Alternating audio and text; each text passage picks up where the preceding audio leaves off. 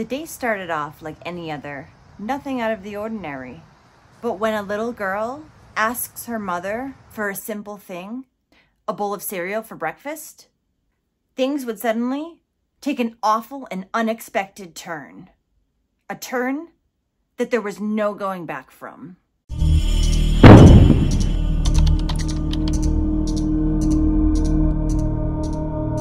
Welcome or welcome back. I'm Cassie, and this is A Wicked World. The case I'll be talking about today is one that's almost too unbelievable to be true. And it's so horrendous that it's something you wouldn't even think a complete stranger would be capable of doing. Never mind a mother. This is the story of Giovanna Hernandez. Giovanna Laria Hernandez, lovingly called Gio, was born on August 30th, 2011 in Austin, Texas. Her parents' names were Refugio, Jr. for short, Hernandez, and Crystal Villanueva. Gio loved to sing, dance, watch funny YouTube videos, and she also loved playing with Shopkins and spending time with her adoring grandparents, who she would often host tea parties for. Gio also loved playing with her cousins. She was said to be a very kind and compassionate little girl. Crystal Villanueva and Junior Hernandez met when they were just teens. In 2011, Crystal, who was 19 at the time, became pregnant and soon gave birth to the couple's beautiful daughter, Gio. So sometimes the couple would live together with Gio, but there was other times where they would live apart. Junior would live with his mother Nancy and his stepfather, Eustorgio, in Kyle, Texas. And during those times, Crystal and Gio would stay with Crystal's family in Austin, Texas. Now, Gio's mother, Crystal, had a history of mental illness as well as drug abuse. So at the end of 2016, when Crystal was 24 and Gio was 5, Crystal and Junior discussed Crystal and Gio moving back in with him and his mother and stepfather. So then on January 3rd, 2017, Crystal and Gio did move back in with them to their home in Kyle. That night, Junior ended up having to take Crystal to the hospital because she had been repeatedly vomiting. Crystal would later say that she had a delusional break from reality, had shaved off some body hair, and drank bleach to rid herself of a witch. She also said that Nancy and Eustorgio, Junior's parents, were trying to poison her. She, however, never said any of this at the time that she was at the hospital, and she never told anybody else this. This was only later that she said that. So it's unsure if that's actually true or not. Then, two days later, on January 5th, Junior and his mother had both left for work early that morning. Eustorgio spent the morning in his bedroom watching TV, while Crystal had done some laundry, bathed Gio, and then sat outside on her computer. Around lunchtime, Eustorgio was sitting at the kitchen table eating when Crystal walked in. Without a single word, she retrieved a large kitchen knife, then turned and returned to her room without a single word. Now, Eustorgio figured this was just normal behavior for Crystal. She often did this because she would cut up fruit and eat it while she was in her room.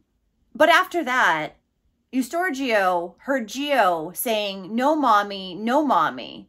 But he said that it just sounded like her normal protests when Crystal was trying to take electronics away from her. Then, Crystal came back out to the kitchen and went to pass Eustorgio. As she did, she turned and stabbed him in the back four times. After that, he was able to turn around and face her. She then stabbed him twice more before he was able to bite her hand and Crystal dropped the knife. At which point, Eustorgio grabbed the knife and ran out of the house to the neighbor's house to call 911. While Eustorgio and the neighbor were on the 911 call, Crystal suddenly came out of the house holding a BB gun. She pointed the gun at Eustorgio and the neighbor, but luckily for them, it was broken. It didn't fire. Crystal then dropped the gun and turned around and went back inside. When she went back into the house, she also called 911. She told the operator these effing people are trying to kill me. And then she gave them her address. A couple minutes passed, and as the 911 operator was trying to ask Crystal more questions, she didn't answer any of them. When she finally did speak, she said that her dad was trying to kill her. When the operator asked her for her name, she at first said Crystal, but then said Nathaniel Walker. The operator asked if he had a weapon, and Crystal said, No, no, no, he was just watching TV. My daughter wanted some cereal, and I killed her. The operator, surprised, asked her if that was indeed what she said, to which Crystal responded, Yeah, I killed her because she wanted some cereal, and then I stabbed my father in law. Minutes passed, and Crystal wasn't talking anymore, but the 911 operator could hear a loud banging noise. The operator asked her what she was banging on. She said, Nothing. I'm just trying to cut my daughter's head off. The operator asked her why, and she said, Because she wanted cereal. About 10 to 15 minutes after the initial 911 call placed by Eustorgio, police officers started arriving to the scene. Once there, they took the knife from Eustorgio and immediately sent him in an ambulance to the hospital, as he was bleeding quite a bit. Crystal's mother was also called, and she immediately drove from Austin to Kyle. Then the SWAT team arrived. Over the next hour, the SWAT officers called for Crystal to come outside, Crystal's mother spoke to the officers and offered to go inside, but they wouldn't allow it for obvious reasons. She's to get her head cut off too. Eventually, the officers were able to get into the house, and Crystal came walking out of the bathroom wearing a towel. She had just taken a shower. She was placed under arrest immediately. She was flailing, kicking, and spitting at everybody as she was arrested. She was also smiling and laughing as she thought it was funny that she was giving them such a hard time. Hopefully that's what it was, and it wasn't for any other reason that she was laughing. They had to put a spit sock, padded helmet, and body restraint on her. The officers brought Crystal to the hospital, where she kept screaming and screaming. When the nurse asked her what her name was, she told her she didn't have a name. She was also trying to break free from her restraints. And then all of a sudden, out of nowhere, calmed down and asked the nurse for drugs. After she was brought to the hospital, Crystal was then brought to jail. On her way there, Crystal was in the back of the cop car crying and saying, My baby, I didn't know it was her. Just kill me. I didn't know. I swear. I thought it was a doll. I thought it was an effing clone. I'm so sorry, baby. I swear to God. When the police interviewed Crystal, it was very bizarre. The officer read Crystal her Miranda rights and asked her if she understood. She said, I'm trying to focus. There's so many voices in my head. The officer told her, just listen for my voice. Only listen to that voice. She told him that nothing else mattered because she had killed her daughter and she also had not slept in days. The officer ended up having to read her her Miranda warnings five times before she would sign them. And when she finally did sign, she signed it no name. She later said that she thought the paper with the written Miranda warnings on it was a contract that they were trying to get her to sign to go work on the streets. Right. Crystal kept asking for Gio and pacing the room. Soon, she bent over and pulled down her pants and defecated in her hands. The officers had to come in and bring her to the ground to restrain her. So, five days after being booked in jail, Crystal was diagnosed with psychosis and prescribed medication. However, medical records show that she never ended up taking the prescribed medication. Gio had been stabbed and then severely mutilated. Most of her injuries were post mortem. Various appendages had been cut off. Her skin was sliced from the top of her back down the entire length of her back. Her head was removed, as well as organs that had been piled on top of her body. Both Junior and Eustorgio testified at the trial that Crystal seemed completely normal that morning. Crystal's mother and sister testified at her trial. Shortly before Crystal and Gio had moved in with Junior, they had been living with her mother and sister. Crystal's sister, Samantha, said that she had been spending a lot of time alone in her room, just staring at the ceiling and laughing to herself. She also said at one point she was sitting on her bed taking apart her cell phone. When Samantha asked her what she was doing, she said, You can't hear that noise? Samantha said no, as her cell phone was in two different pieces battery, cell phone. Apparently that didn't matter though, because at that point, Crystal just got some tweezers and started further picking apart the cell phone. Samantha said that she wasn't worried by this because this was normal behavior for Crystal. Crystal's mother would say that when she was just nine years old, that's when the first signs of her mental illness started showing. Crystal's mother said that a cousin of Crystal's had inappropriately touched her when she was younger, and that had led to the family being driven apart. She said after that, Crystal began seeing a shadow boy or a shadow ghost around the house. But then, when the family moved to a new house, she said that she saw this shadow boy in the new house as well.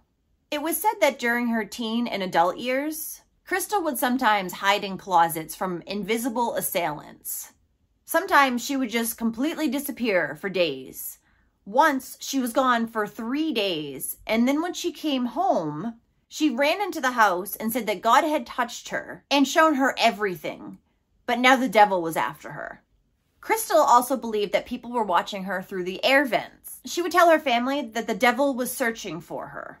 Once, Crystal screamed at family members to get down and claimed to have seen a red dot on one person's head from a sniper gun. She said that these snipers were inside of trees outside of their home. Crystal's sister said that another time, while her, Crystal, and their children were shopping, Crystal disappeared. She later found her in the public restroom, saying that she was hiding from the CIA. She was scared to come out and would not come out until Samantha had reassured her that she had called off the CIA for her and they were no longer coming. Her mother and sister tried to attribute all this odd behavior to her mental illness, but she wasn't diagnosed with anything when she was younger. She wasn't actually diagnosed until she went to a drug rehab in 2015 for her substance abuse of crack and meth. There, she was diagnosed with bipolar disorder, schizophrenia, and ADHD. So Crystal's family was testifying that she had had these delusions for years. However, when they spoke to police after Gio's death, they told police that they believed all this behavior had been from drug use throughout the years. It wasn't until the case went to court that they all of a sudden started with the crazy defense for her. Her mother would say that she thought Crystal's odd behavior for years was because she smoked weed. Forget those other drugs there. Those are nothing. It's weed that you gotta worry about. Crystal said that 12 hours before Gio died, she had found herself standing over Junior with a knife, ready to stab him. But then all of a sudden, Gio stirred in her bed and Crystal had snapped out of it. Many times, Crystal would say that she thought the devil was coming for Gio and Junior. She had also at one time told Gio that she was not her daughter, which made poor little Gio cry. One time in June of 2015, the police had encountered Crystal walking alongside a highway, supposedly fleeing from a man named Santana. The man, she said, was capable of turning into a bird and hunting down her, Junior, and Gio. From there, that's when she had gone to drug rehab, where she had been diagnosed with her different mental illnesses. She said that the reason why she had never told anybody about these delusions before is because she was afraid to be committed to a mental hospital, which would have been better than what happened to poor Gio. The doctor that had seen and treated Crystal testified that she was suffering from psychosis, which he said made her meet the requirements for an insanity defense, if the jury would buy that. There had been multiple times that Crystal appeared to have known exactly what she had done to Gio, like when she was on the 911 call and she told the operator that she was cutting off her head. So the doctor that testified for Crystal believed that she had Capgras syndrome, which is the delusional belief that loved ones have been replaced with imposters. Crystal had believed that Gio had been replaced by a clone or imposter and that she needed to kill this imposter in order to get her real daughter back. Crystal also believed that there was a key inside this imposter Gio that she needed to find in order to send this imposter back and get her daughter again. Her doctor said that Crystal did not understand that she was stabbing and cutting into a real person. The thing is, Crystal had never spoken of clones or dolls at any time during the 911 call or at the hospital after. It was only after her blood was drawn and she was tested for alcohol and marijuana that she started to talk about the clones and dolls. The jury ended up rejecting Crystal's insanity defense and found her guilty on both charges. She was sentenced to life in prison without the possibility of parole for capital murder and another 20 years for the aggravated assault of Eustorgio. Her two sentences were ordered to run concurrently Giovanna Hernandez's funeral was held at the Harrell Funeral Home in Kyle, Texas, and she was later buried on January 10th, 2017 at the San Juan Cemetery in Reedville, Texas. She is greatly missed by so many of her family members, especially her father, Junior. Well, thank you for listening to all of Giovanni's story today. I know this was a tough one to listen to as it was pretty brutal. So thanks for sticking in there. I really do appreciate all the support you guys have been giving me for the channel. Thank you for watching A Wicked World. Until next time, take care. Bye.